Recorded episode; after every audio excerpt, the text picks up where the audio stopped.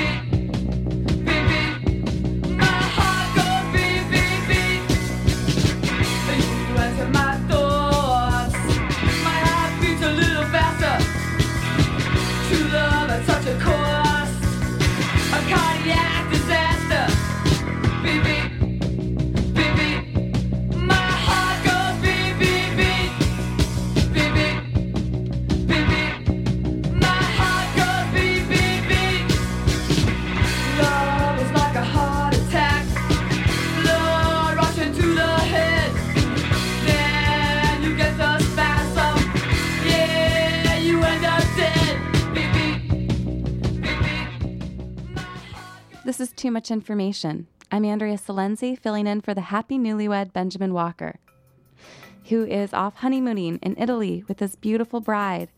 You've heard about her in past episodes of the show. I recommend listening back to their cross country road trip from the America episode on the WFMU archives. This is the last in the series of four fill in shows about dating. Next week, Benjamin will return and speak with Alissa Quart, author of Republic of Outsiders, about the power of amateurs, dreamers, and rebels. Tonight is the last in the series. It's all about endings. What's at stake when you love someone? And part of this conversation is also about this fill in series ending. So let's look back at the journey we've been on for these past three fill in shows. The first one, we heard me tell my grandma Phyllis about that time I tried to get picked up in a bar. Just look at them and say, "What a crock! They made fun of my cell phone case. What?" I saw, I saw the Asians on the train with that. Really? Um, only Asians had this this cell phone case. Got it. They, these might be perfectly nice guys if they weren't in the bar bullshitting each other and you. Yeah, I don't know. I said weird stuff too. Talk to me like your stepfather. I don't, I don't know. I don't know. He's just. Talk to me like your stepfather. Like up until now, have you guys ever had like a defining moment as friends? Then my roommate told a story about the time he got his laptop stolen by a girl he brought home. And the whole interview turned just a little confrontational. I don't know. I mean, uh, I have I have some tats as well, so we were talking about that. I don't think anyone actually calls them tats. Start that over, say. I call them tats. What are you talking about? I just call them tats. You sound you just sound stupid. Just don't call them tats. No. Why are you telling me I sound stupid? I want you to come off as cool. They're pretty natty tats. And then Jim the Poet asked me out during my interview with dating expert Kier Attic. And we got drinks and recorded the entire date at Rudy's. Well, it was funny because like the first time I talked to you after we I did the show or whatever, like my impression was, oh, uh, here's this woman, and she's really nice, but she's I don't know, a little shy, maybe a little meek, maybe a little understated or something like that. But she's great, pretty, like great, amazing, and stuff like that. Meek? Did you just call But me that's what I'm saying. That you're you're a tiger. How do people not know this about you immediately? But things didn't work out between us, in part because my grandma didn't improve, which she reminded me of last night while we were chatting on the phone about her funeral. And remember what's supposed to be played on my way out? Oh my god, I forgot. The triumphal march from Aida. Okay, got it. Da da da da da da da da da da da da da. I really want that. I want to go out in a in a large note. Yeah. Yeah, I So, know. Anyhow, Um, yeah. Uh, Well, so I do another radio show tomorrow. Yeah. Um, one of the things I'm going to record tonight for the show tomorrow is talking with the the guy I'm currently dating about how how But not the guy Jim. That's not the one you're dating. Not that one. forty-year-old loser. he's not a loser. He's a nice guy. He's a nice guy, but he ain't a winner. He's uh, mm, you know, and also you? ran. You're a bully. All right. So, who is this guy you're seeing? Uh, his name is Matt, and he works in politics. Uh huh. He's Um, Jewish. Yep. Okay. So, and you're going to record something with him? Yeah, I'm going to record us talking and uh, him. I'm going to basically come up with a breakup negotiation. So all relationships come to an end except for the one that doesn't. So chances are this one's going to come to an end at some point. So I want to go over the terms for our breaking up. You really think it's not going to last? Yeah, maybe. I don't, it's just Would you like it to I would, last? I would be. I don't know. I guess I have to answer that, but yeah, but you're, you're going to work out. you're going to negotiate the terms of your breakup. Yes. Have you ever had a breakup? Yeah. I did. Uh, many, many years ago, I, I, I think I wrote about him, and I may have mentioned him. His name was Zilch. That was his nickname, Zilch. And I met him while I was in college. He was 10 years older than me. And he was working at the Speech and Hearing Center uh, installing equipment. And um, I got to know him, and he was very cautious. He called me for days and days and days and days on a public payphone in our dormitory. If you can think back before cell phones, and people couldn't have phones in their rooms, and he'd call me every day, and I'd stand in the back hall of the dormitory talking into this payphone, this wall-mounted payphone. Got to have the whole picture there. My arm is falling off from holding up the uh, the receiver and not having any place to sit. And we would talk, and eventually he asked me out, and uh, we did. And um, then he took a job in California.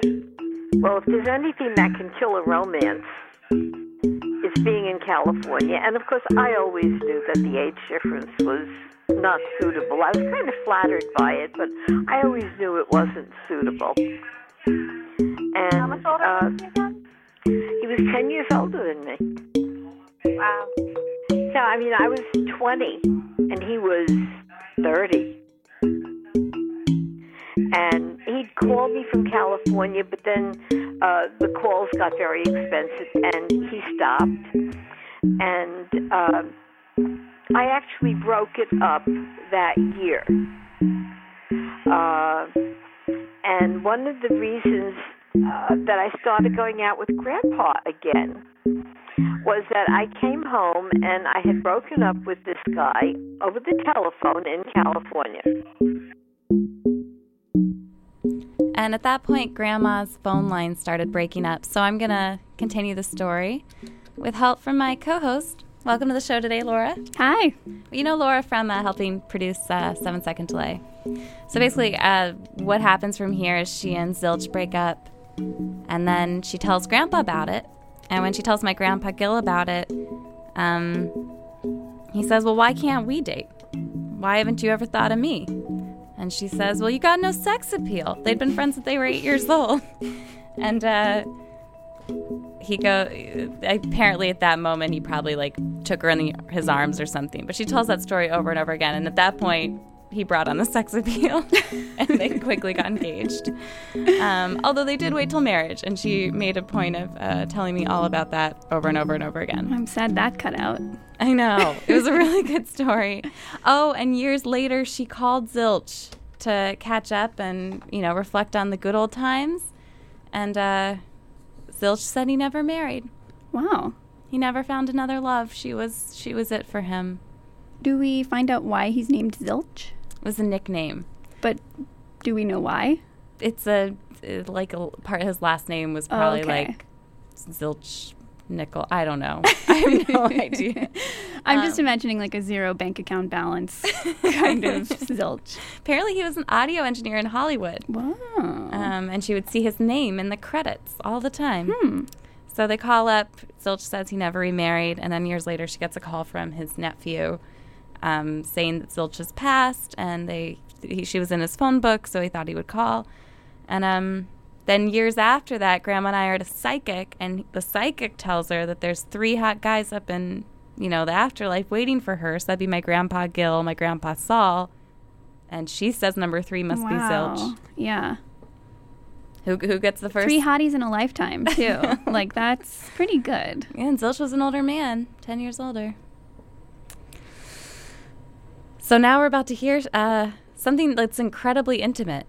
Um, we're about to hear an interview I did in my bedroom with the guy I'm, I'm currently dating. Andrea the Brave. um, I don't know. I don't know how brave it was. It's like the wimpiest thing in the world to be like, I need a breakup agreement. How is this going to end? Tell me now. Mhm. Um, so, anyways, I had him over. I made dinner, some homemade pasta, and uh, he brought the wine, and you talked about how things are going.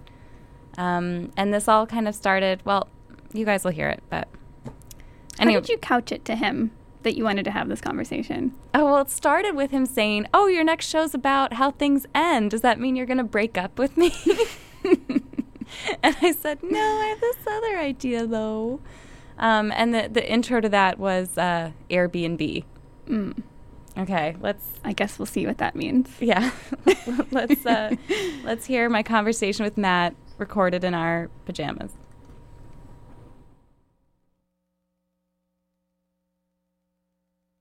What makes you worthy of this of this honorable position? Uh, I treat you right, and I'm a good man.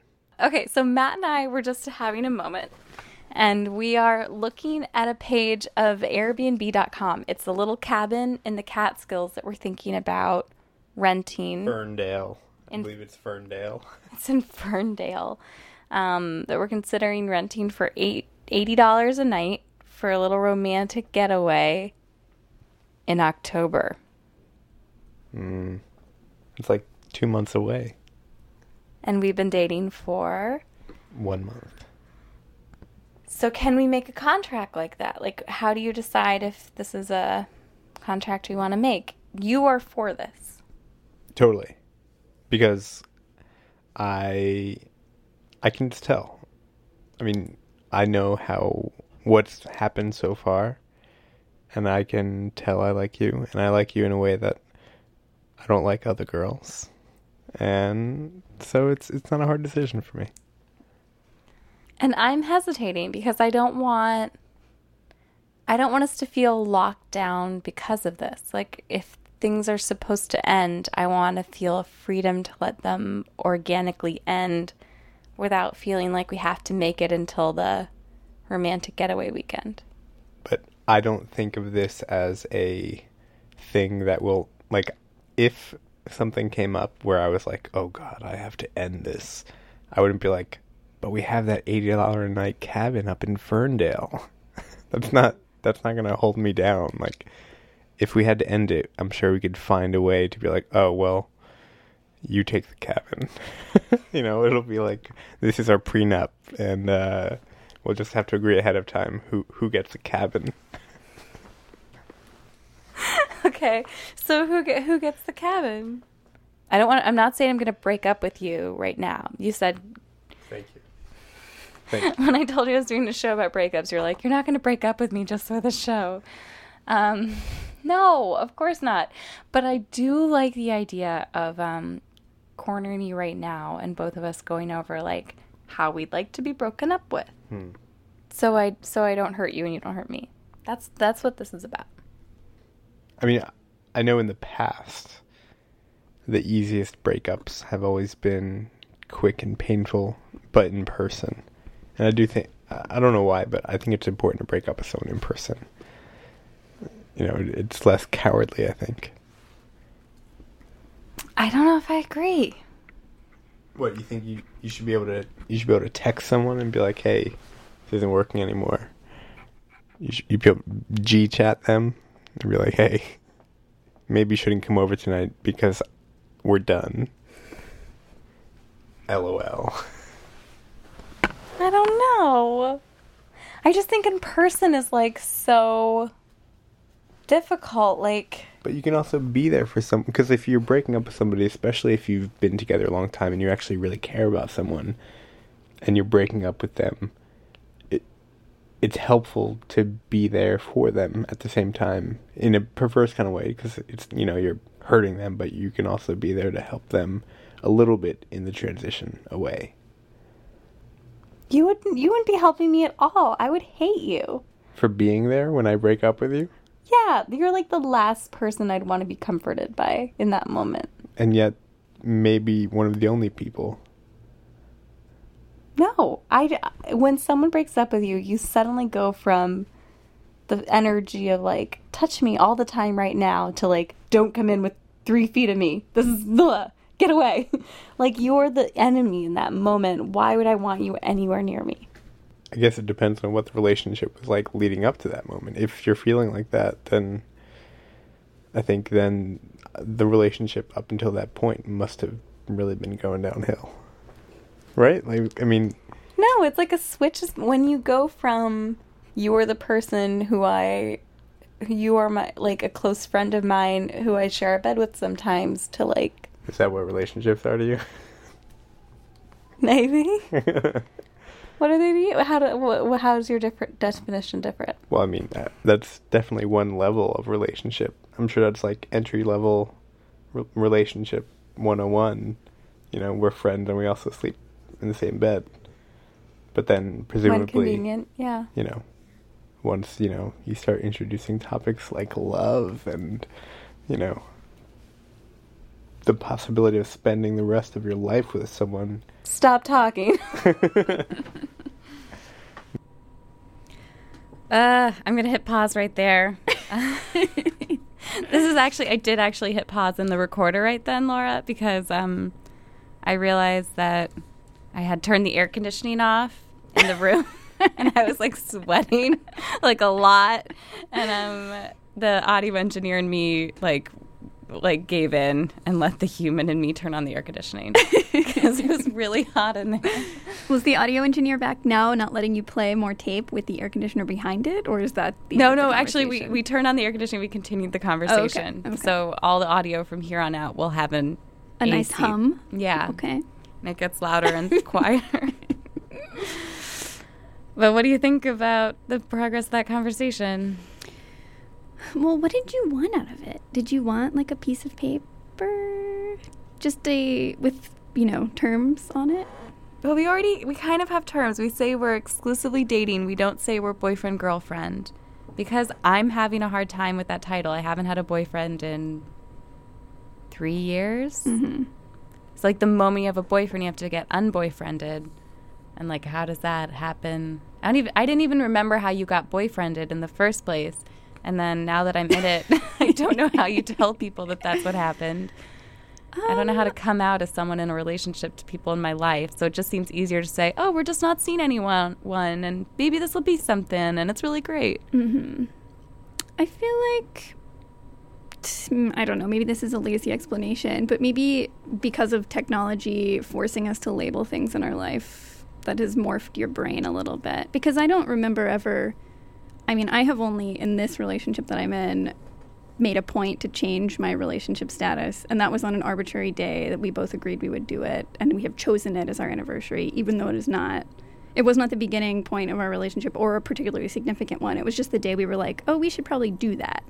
Really? Yeah. And that's your anniversary. Yeah, because there was no other formal one because there isn't always, right? And it's sort of the same thing with this. Like I in previous relationships, I remember moving from person you call a bunch or see out a lot or make time to hang out with where one of you just risks it a little and calls the other one that in front of each other.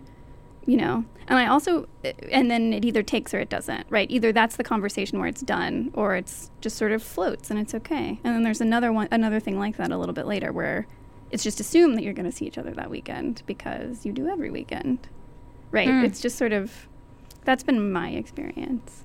But I feel like I have also People don't say. I mean, I guess in your case, you did kind of say, "Let's be Facebook official." But we were way in a relationship then. like it was a belated uh, change of Facebook status. Like we were on a long road trip together. It was not a f- it was not a risk in any way. And it, people commented on it like, "Oh, I didn't know," because it was so obvious. We had been on three road. You know, it was like, uh, you know, it was just something you had to do. We just picked a day to do it because you have to just do it. At a, I mean, I guess you have to. You don't really have so things just organically got more serious. You didn't have to stop and like talk about it and like typical. That's typically been the case it. for me. But Yeah. I'm also a maybe to a fault one who lets that happen generally. Like I let an environment or a relationship. I take less control than you do. I think. Huh. In it. I guess this this what looking back at the audio, like this was really controlling that I and you're gonna hear like some well, in this next section, basically what happens is I'm starting to get really tired. I was very hot just a little bit ago. and I'm like and I just kind of get on this loop of like, how do I know how does anyone know if they should be with the person that they're with? Um, and I just I I'm like I sa- I'm d- I feel like I'm in this thing with him, and we really like each other, and there's no one else I want to hang out with, but I don't know why it is. Like it's not that we're what makes us good or what doesn't. It just seems to be like my fear is that it's just convenient that this is someone Mhm. who wants to be with me and I would like to be with him and we both just happen to be single right now. It doesn't feel like there's some larger, greater compatibility where it's like, oh, this man is custom made for me. it's just like, this is really nice right now. Yeah. Do you ever feel like someone's custom made for you, like out of the, like God took a chisel and there they Mhm. are? No. I think it would be weird and unf- not that fun. Probably. I don't know. I was looking, we're later going to be talking about our other friend, Laura Mayer, and I was looking at Laura and her partner, Danny, and I just felt like this man was like, someone was at, hard at work thinking about her matching puzzle piece, and that's where he came from. Mm-hmm. I think that that's totally true about them, and I and a lot of other people. There are perfect matches, but I don't think it's because they are p- because they fight about not Laura and Danny, but humans fight about things like dishes, and in a in your scenario, like even things like that would probably be worked out. Um, and even though I feel like I am perfectly matched, we fight about dishes. We fight about we don't fight about dishes. we have disagree. We have different ideas about things like dishes. But like when it comes to like your relationship with creativity, how you like to spend your time, Yeah. your degree of going out and doing stuff versus staying in, like the stuff you like to listen to, the art you're inspired by, like I feel like there's larger cosmic things. Yeah. And I don't know how you figure out if that's in place or not, but Yeah. it's a process. Yeah, it's an it's like a negotiation. So I thought I'd just torture Matt with all of these questions I was having. I mean, he was down. That's something. Yeah, and he just but he like continues to give me back this like kind, reasonable, supportive. We're gonna figure this out. Mhm. Um, and then he took things to that terrifying next level. But well, let's let's hear what where okay, the rest I'm ready. of this conversation. Let's get terrified. Go. You just seem very hesitant to be in a relationship, I am. and yet here we are, exclusively dating. You're grin when you say that. I think it's a funny term. I'm yeah. I'm I I do I have like I'm not calling you my boyfriend yet, I know but I do think it in my head sometimes. It's weird. it's okay. I'm just like uh, yeah, I am hesitant about the the boyfriend girlfriend stuff just because I feel like once you get in it, you have to get out of it. And Hmm. if you're not that, then you don't have to worry about it. Hmm. Okay, I don't want to do interview time anymore. How do we get out of this? Um, we have sex while filming a radio show and listen to it later, and um, No, I don't think that's gonna happen. Damn. Um, do you like listening to us talk while you're while we're doing this? No, I all I can think about is all the editing work ahead of me. It's not that much fun. Oh. And I Well, then don't. Let's turn it off. I haven't made up my mind if we're a cute couple or not. If we're a cute couple. Oh, Mhm. like for the air. No, for wanna be? anywhere, for anything. Oh. What do you mean? I don't know, like how matched we are. Yeah. From the outside looking in or within? It's probably within imagining the outside work looking in. Hmm. I mean, I feel like when we're together, I feel matched. And when we're not together and I want to be with you, I feel matched. What's left? Talk to me. I just feel like. What do I feel like? It's just hard to know who you're supposed to be with. Okay.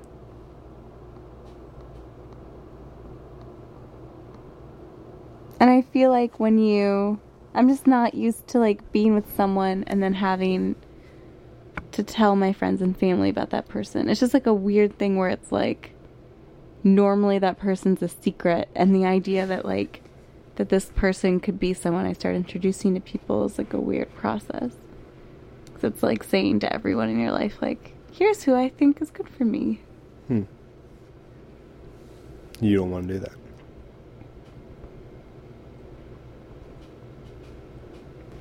It's like it in my own little world. I like just like my own little bubble with you and I'm not worrying about anything else.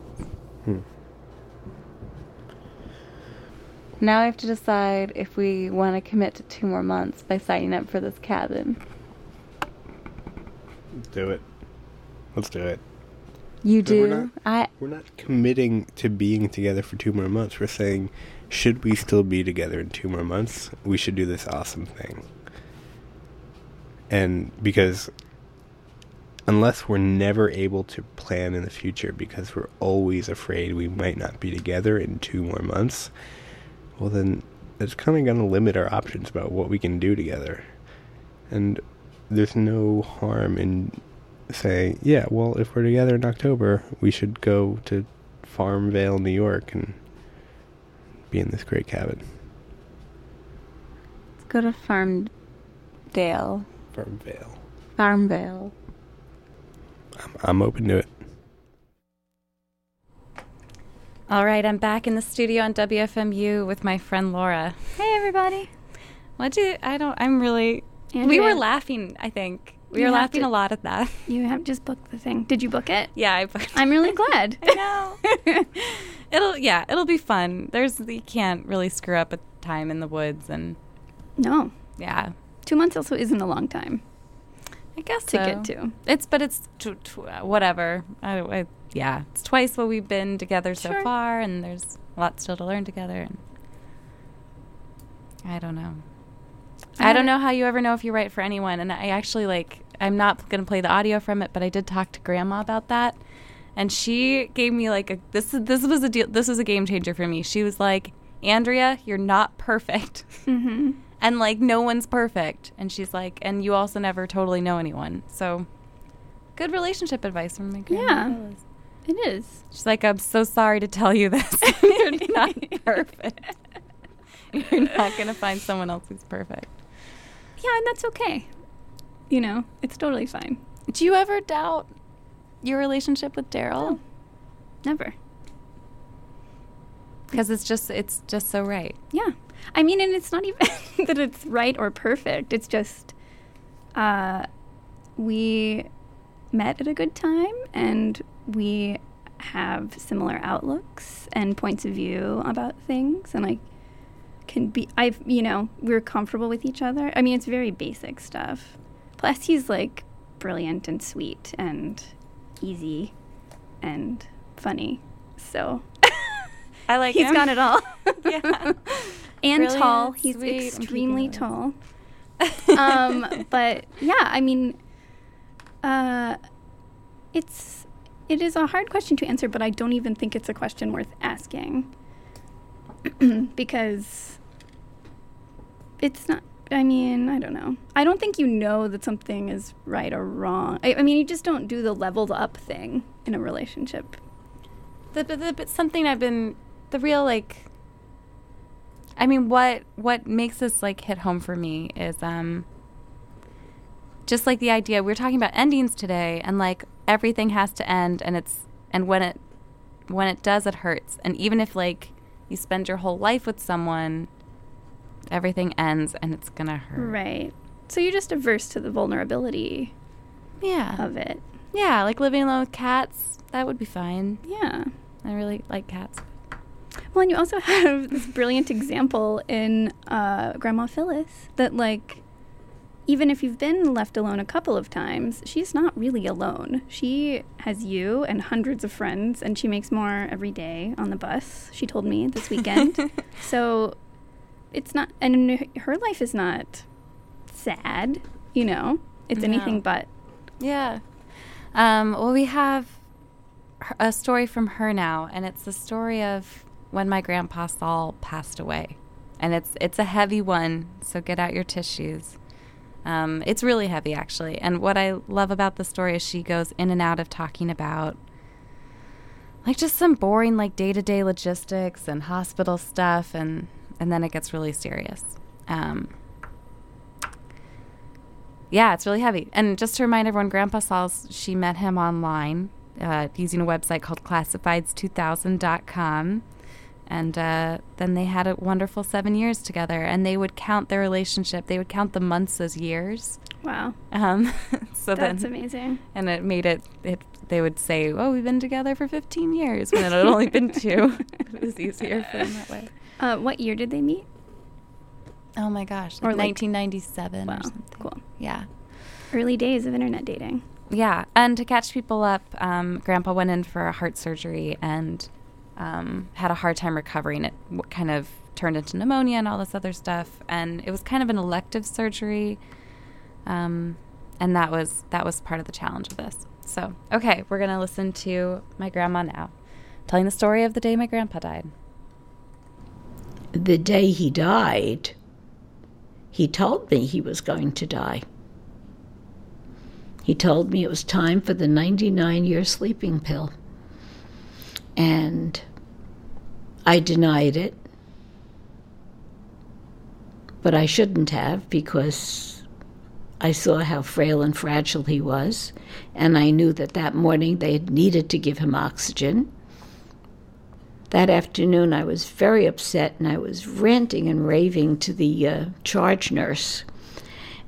We were coming up with all kinds of plans, including I was beginning to wonder if I shouldn't be able to somehow take him home and do that tube feeding myself or have people come in.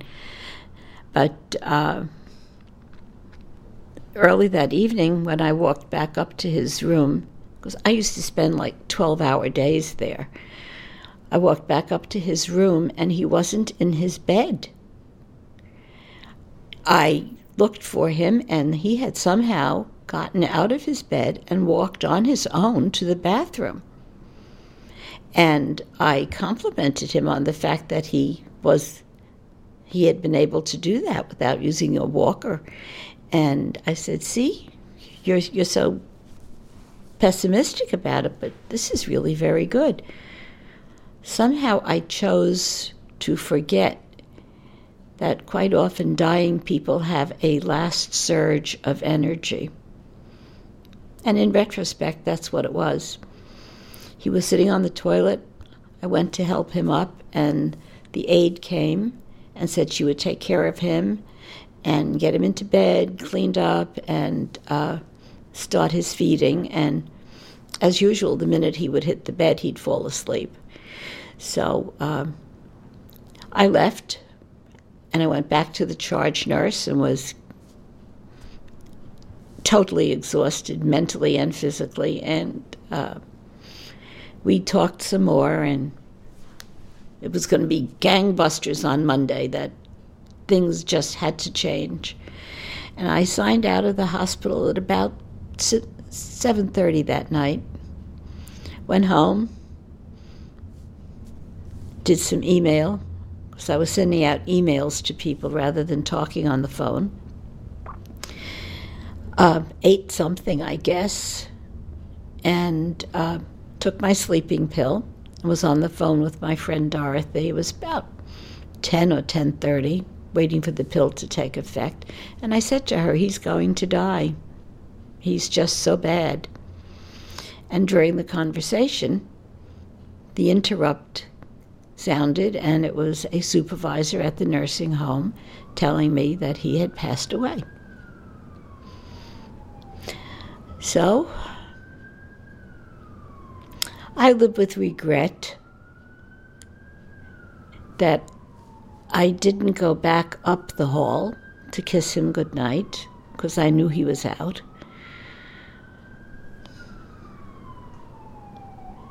I don't know. But people say, you know, people, they, they always try to say nice things. They suggested that he was just waiting for me to leave so he could die. I don't know. Whatever it is, he died. And I was alone in my apartment, drugged up. Called my cousins, who were the only living relatives who were in the city. Called his kids, who were staying at my apartment in uh, New Jersey. And went downstairs and told the good news to my doorman, good old John. And we sat and we waited together for my cousins to arrive. And we went off to the nursing home to say goodbye.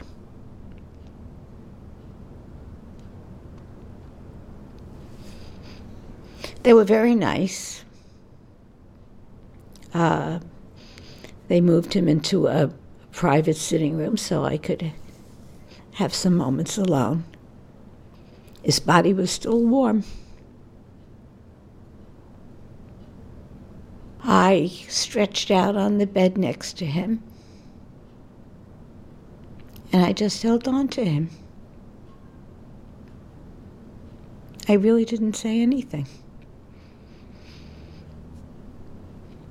He knew I loved him. I told him that every single day.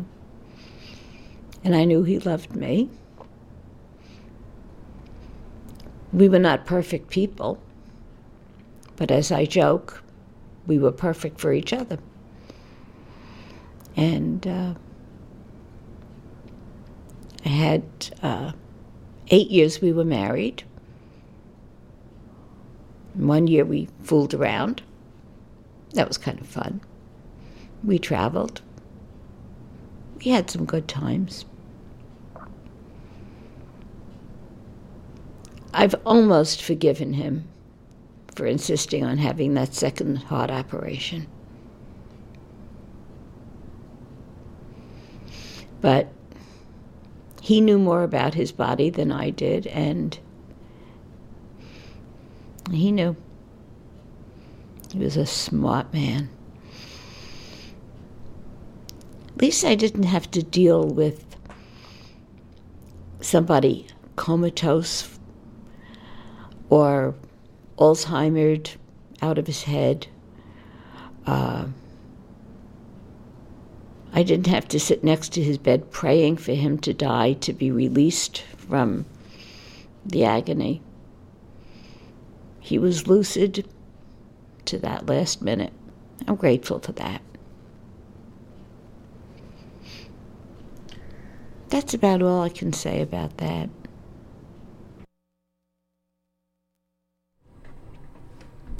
All right, this is a special fill in show for Too Much Information. My name's Andrea, and I'm here with my friend Laura. Hi. And that was my grandma Phyllis talking about the day my grandpa Saul died. It was beautiful. I don't know how you move on from that.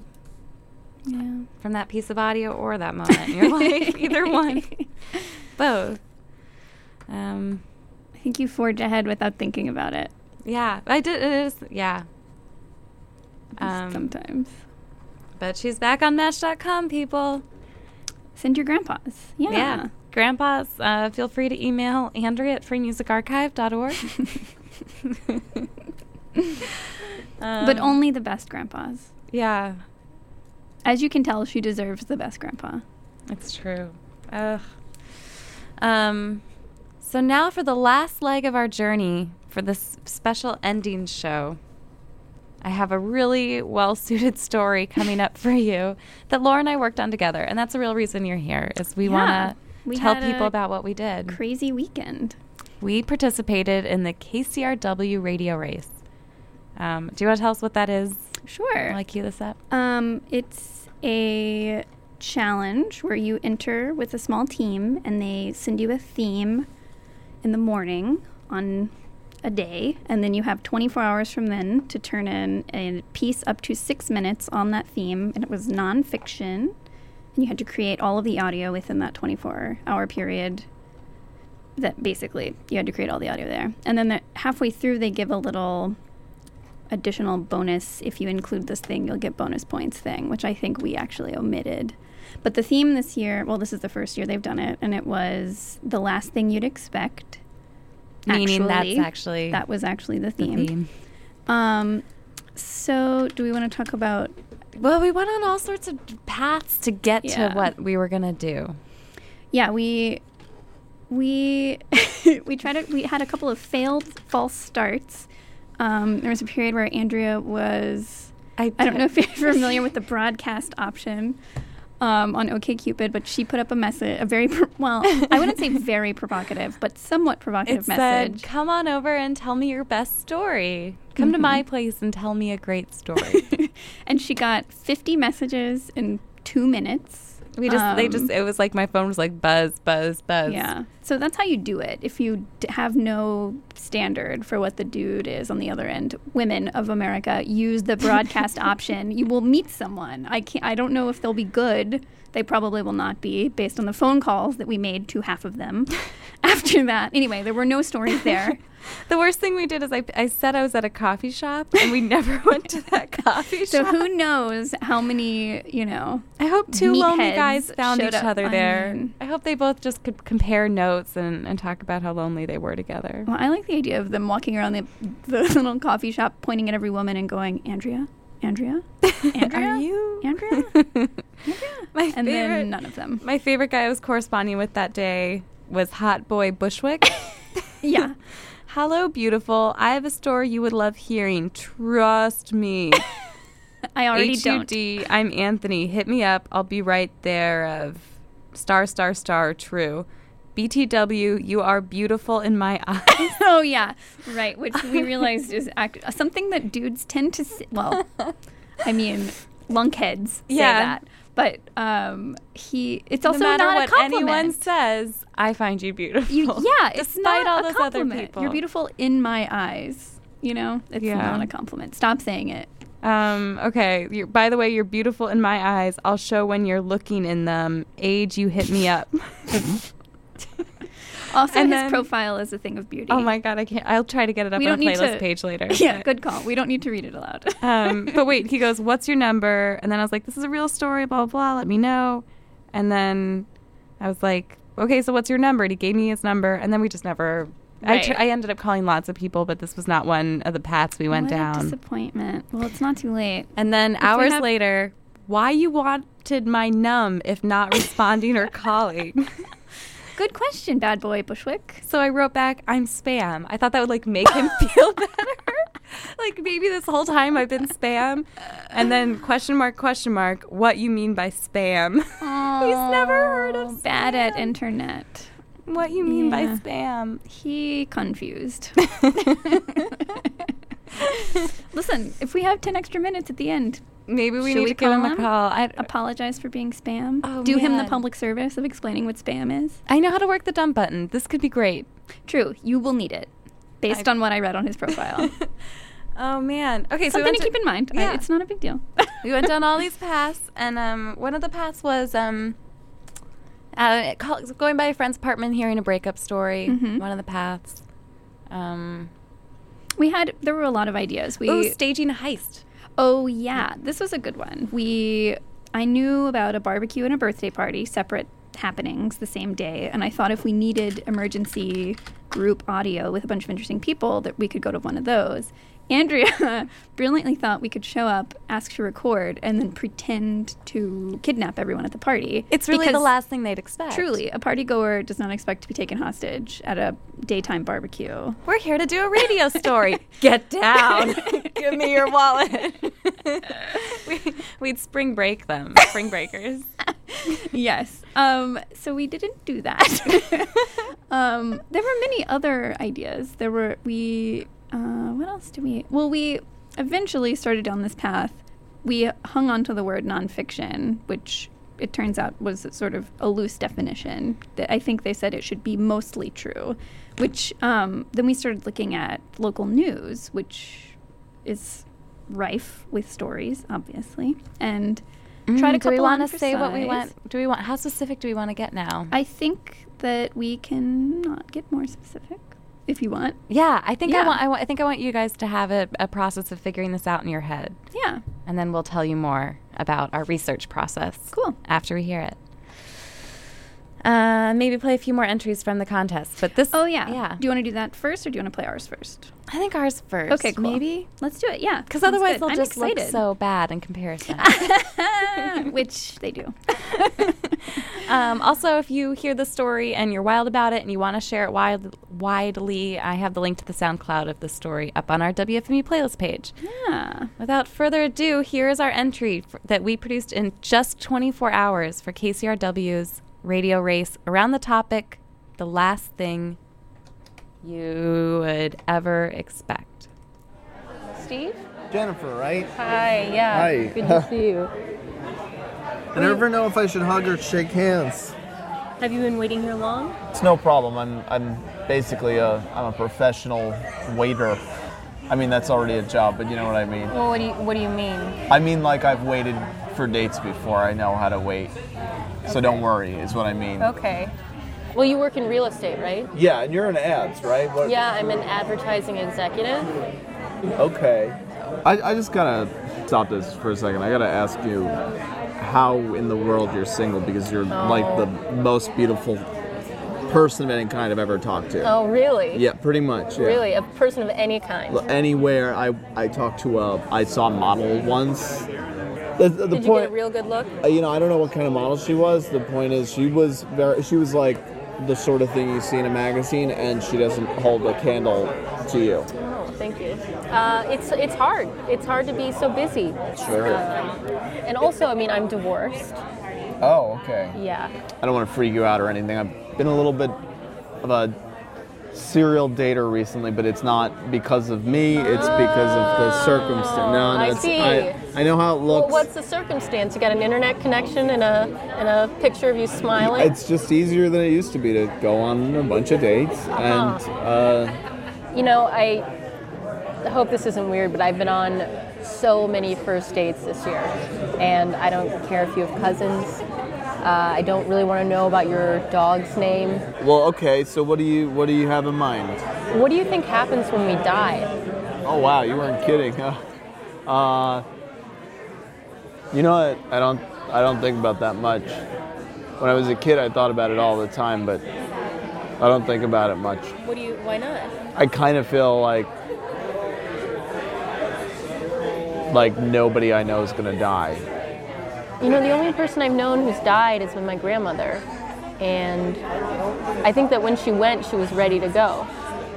So I think it's like when you finish a life, you go and you start something new, a new journey somewhere. Like moving to Portland. I would never. Yeah, but just for instance, like moving to another place. Maybe another planet.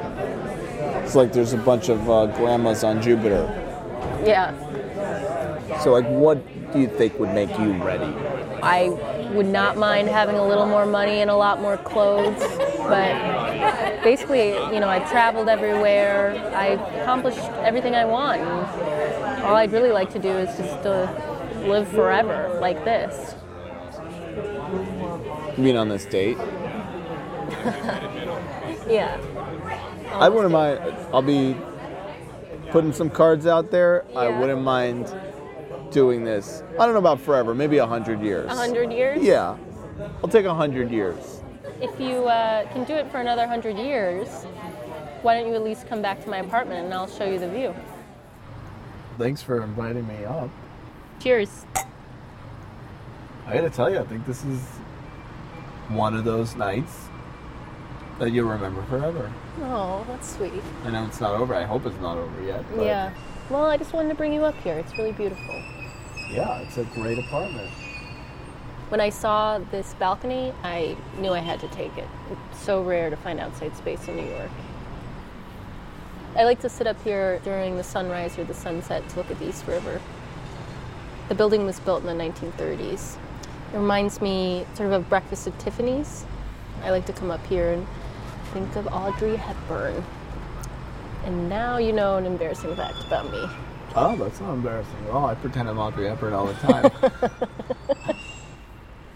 You don't get those kind of beauties anymore. no, I guess not. Uh, get uh, Anne Hathaway. No. That, that's, I think that's the closest we get. I Oh. agree that we don't get. No, no that one kind touches. Audrey Hepburn.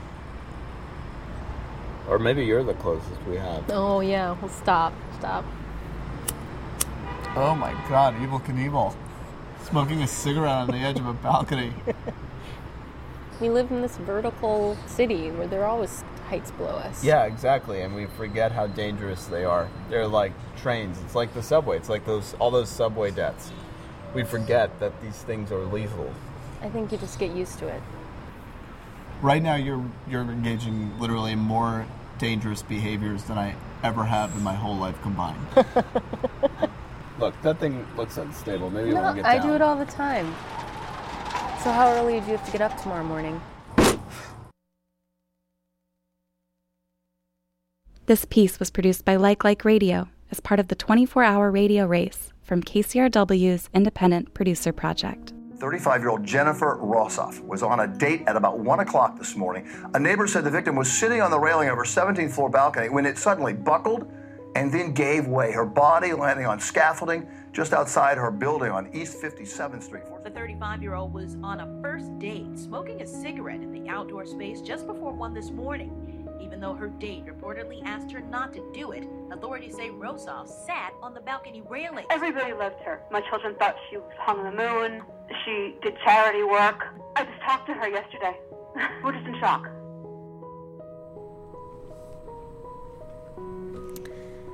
And that's it. Sure is. Um, so tell us on the WFMU playlist page what you think of our entry in KCRW's 24 hour radio race. Um, I'm looking at your comments now and would love some feedback. Yeah. What I've been hearing just really mixed stuff. Yeah. Like I, some people realize about halfway through that this is based on a real news story, which it is, and have a hard time listening. Yeah. Some people thought this was real. To yes, I emailed it around if we were finished, and I got a couple of responses back like, "How did you get this audio? How did you do that?" And it's it's a reenactment. I think we called it an imagining, um, but we did use a lot of uh, first. Well, we used a lot of news reports. We used details from uh, the reporting on the funeral. Like a lot of what Jennifer says is things that her family said she said and things like that and uh, all the details that she says are true and the circumstances are totally true So there was there was this one line where she said, "All I want is," where she says, "All I want is more money, more clothes, and to live forever." And that was a yeah that was from a letter she had written one of her cousins that one of her cousins wrote or read at her funeral service uh, Um. yeah. And we would just were i mean laura our other producer was obsessed with the story. She followed it very closely. Um, and it's a story i mean it's a very new yorky story. It's a very like strikes a chord with women you know dating women in the city too. But i feel for the guy also. Like i can't imagine i when i was looking through the archival for that little montage at the end i was really hoping that there was a description of what he had done after he left, which which, which was in some of the tabloid stories, which was run through the lobby screaming, "My friend, my friend fell," which is Ugh. unimaginable. And it's his neighborhood too. They live very close to each other in that neighborhood. So, can he? You know, a lot of questions for that man. I feel for him so much, Um, and for her family, of course. Yeah. On the playlist page, Danny D says, makes for hell of a story for that guy's next date. Yeah, we were talking about that. Like, will he tell this story? When can he go on a date again? Ugh. It's so hard to imagine. imagine. Yeah. Um, Greg says, that story was a bait and switch in the level of From Dusk Till Dawn. Interesting. Yeah. Wow. Um, and the glowing one observed that the guy sounds like he has a cold. And she said, and he said, at least you didn't catch the cold from that guy.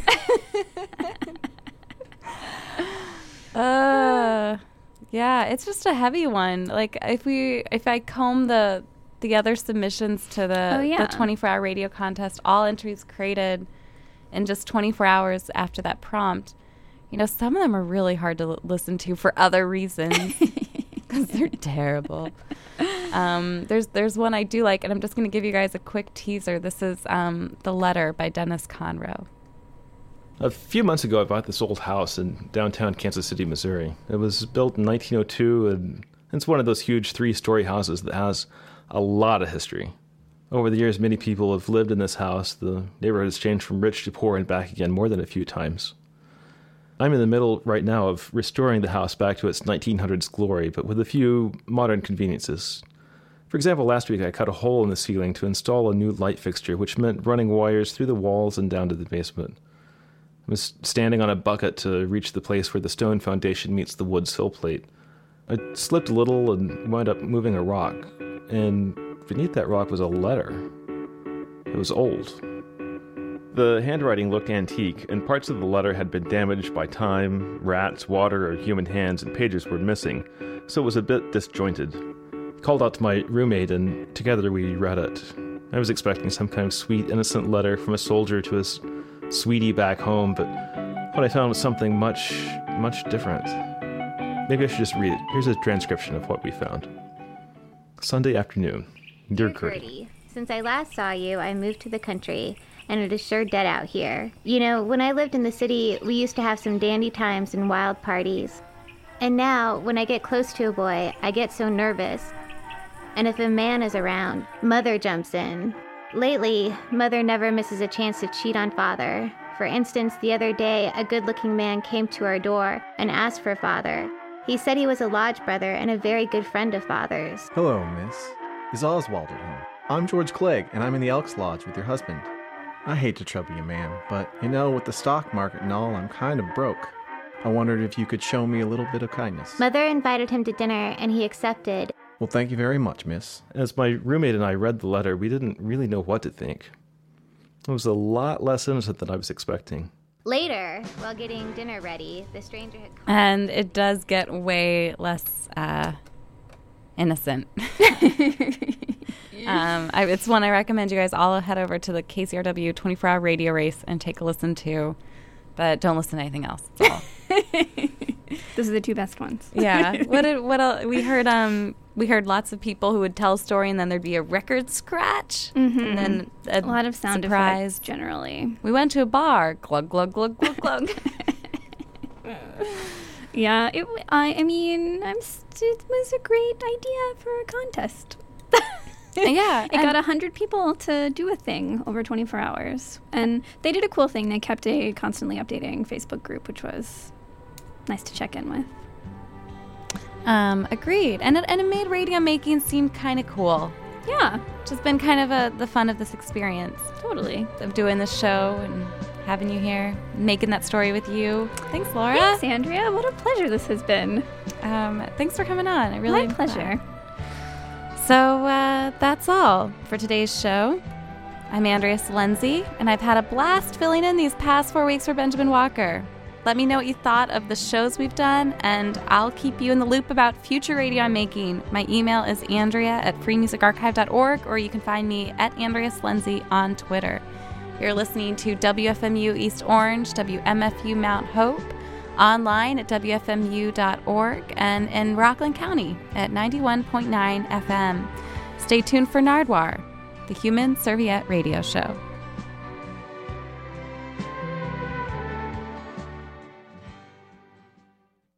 Rose.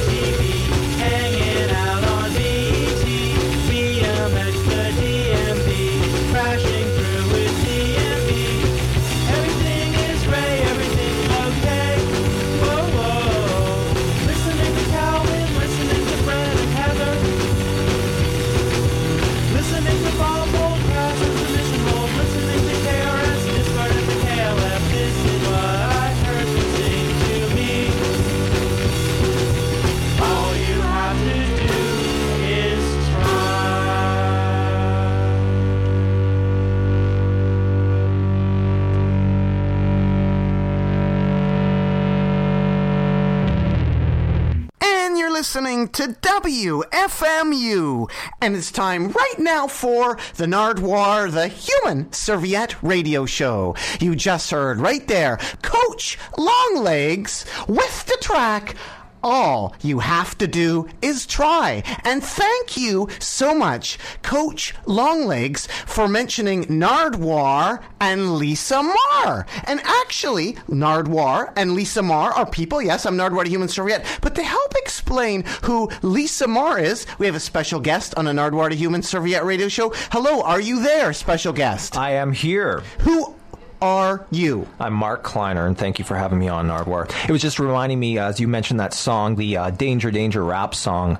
You went from L.A. Guns to Enuff Z'Nuff, and you partied with Poison on the back of their bus. Remember? Yes, you've taught me so much about metal and stuff. But first, who are you exactly? Could you move a bit closer to the mic and could you tell the people the importance of them mentioning Nardwuar and Lisa Marr? Well, Lisa Marr is a much loved uh, fixture, a songwriter. Uh, the leader of Cub from the 1990s here in, in Vancouver. I mean, and, and of course, Nardwuar is you. And so, um, what do you want me to say? Well, I guess I was just saying you've been on a Nardwuar to Human Serviette radio show a few times, but your mic technique is terrible, Mark. Could you like, maybe just like turn, like you turn it and then get a bit close to the mic? into the diaphragm Yes, of the mic. yeah, exactly. How's that? Is that better? That's very much better. Maybe we should do this all over again. Hello, Mark. How Uh, hello? Nardwuar. Thanks for having me on. Great to be here. Amazing. Thank you so much, Mark Kleins Kleiner. And Mark, you've taught me quite a bit about metal. At first, I only liked punk rock. How did I meet you? How did I meet you? Actually, we met just down around the corner here it- 22 years ago, I believe. In fact, uh, 1991, I had written an article on the Monkees for Discorder magazine. It was the 25th anniversary of the Monkees, uh, and I was just commenting it how uh, the 25 year was not getting as much attention as the 20 year. And uh, it was it was an okay article. Had a picture of Davy Jones poolside in speedos and other highlights, and so that was sort of how you knew I had an interest in 60s stuff. So we just kind of bonded on that. Shortly thereafter, we were interviewing uh, the Strawberry Alarm Clock. Uh, remember that? You hooked me up with an interview with the Yes, Strawberry Alarm yes, Clock. Exactly. Yeah, I did a separate interview. Then you, you you talked with them. They wouldn't spill the dirt for me, but they would for you. That's what I recall about that. And we had a lot of fun. And then wh- where did it go from there? I, I guess heavy, uh, 1993. I think we began to have conversations about uh, the state of hair metal. And I just uh, suggested to you that hair metal was the true punk rock in the early 90s. And uh, you agreed. And so we interviewed Slack Toxic, Slick Toxic. And, um, and there was a rumor that they were going to change their name. It's a Canadian heavy metal band, Slick Toxic. Yes. And you heard there was a rumor to capitalize on the grunge punk movement. They were going to change their name to Slack Toxic. Exactly, Which we still kind of think about every time we say the name of their band. It's true. It's true. We do. And they had just released a very grunge, uh, in, inflected album, uh, which uh, I Hate My Manager. Wasn't that one of them? I Want to Blow My M- Manager Away was one of the songs. They had actually, we, we told a story and asked them about that. Their bass player from the first album, Doing the Nasty, they were kind of the, the Canadian Guns N' Roses. Uh, the night of the Juno Awards, they took the, the EMI company limousine, the bass player at the wheels, and they, uh, I believe they took out a bunch of cars and they, they, they crashed the limousine, and all the royalties from the first album were basically spent uh, on the, the ensuing mess. So the bass player was canned, and then they made this uh, grunge album, and uh, not a lot happened to them after that, although they may be reuniting. I don't know. So And of course, you love Danger Danger, so eventually we had to do an interview with Danger Danger. And again, that couplet is one of your favorites, isn't it? Well, I think you've you've dropped it a few times too. Um, it's it is on the second Danger Danger album, uh, kind of a rap song they do on there. And so Bruno Ravel kindly spoke to us and told us about uh, No Dice Records and. Um, yeah, we, t- we talked to him. We talked to a whole bunch of metal luminaries. We spoke twice with Jani Lane, uh, extended interviews. Once I remember they were in Kentucky on tour, touring the Ultraphobic album, and then they came up to uh, Surrey, BC, and I think we attended that show. You were at that show as well, right? Um, Yes, I remember Jani Lane saying to the audience, I've never heard 27 people make this much noise! Okay, that was Donnie Vie That was Enuff Z'Nuff at the same bar, Studebakers. Oh, sorry. I got the two bands mixed up. I'm sorry about but- that. but Warrant had a lot more people out at the show. Uh, Enuff Z'Nuff did had a very small small crowd, but uh, it was a it was an awesome night. That's when we we spent the rest of the night on the Enuff Z'Nuff tour bus, uh, swapping tales with. Uh, Donnie and um, and Chip Z'Nuff, who actually after the interview sent you a thank you postcard, right? In days when you didn't get a lot of thank yous. It was incredible to get somebody having something sent to me, especially just for doing an interview, especially from a double tinged rock band name. Like, Enuff Z'Nuff, Danger, Danger. You introduced me to these bands, again, because you're like, hey, Nardwuar, Rancid, punk is popular. What's the true underground in the mid 90s? Right, right. I think it was it was it was it was second tier, double named. Right, it was like Danger, Danger, Enuff Z'Nuff. It's kind of like that, uh, that that uh, you know, double double monikered, right? And you introduced me to the Monkees. Again, if people want to, well, this interview you did with Warrant, where can people hear it? Check out nardwuar.com. And also, you can check out my interviews with the Monkees. You set me up with Micky Dolenz, too. You always know this stuff. Like, usually when you do an interview, you approach a publicist, but you just know, don't you, Mark? You just know. Well, M- Micky was in in uh, Vancouver in 1991 filming a game show called Acting Crazy, and I'd received a po- this was this was the pre-internet era, so I'd receive a postcard from Maggie McManus of Monkey Business Fanzine saying he would be in town, and I called up the game show, the producer, and she basically just I asked if I could come in and sit in the audience, and she basically blew me off, and so I let you know, and so we turned up at the uh, at the studio, and uh, you asked Micky Dolenz a bunch of questions, and For a guy that doesn't know a lot about the Monkees, you sure know a lot, about, the Monkees. yes. And I knew a lot about the Monkees because of you, Mark Kleins Kleiner.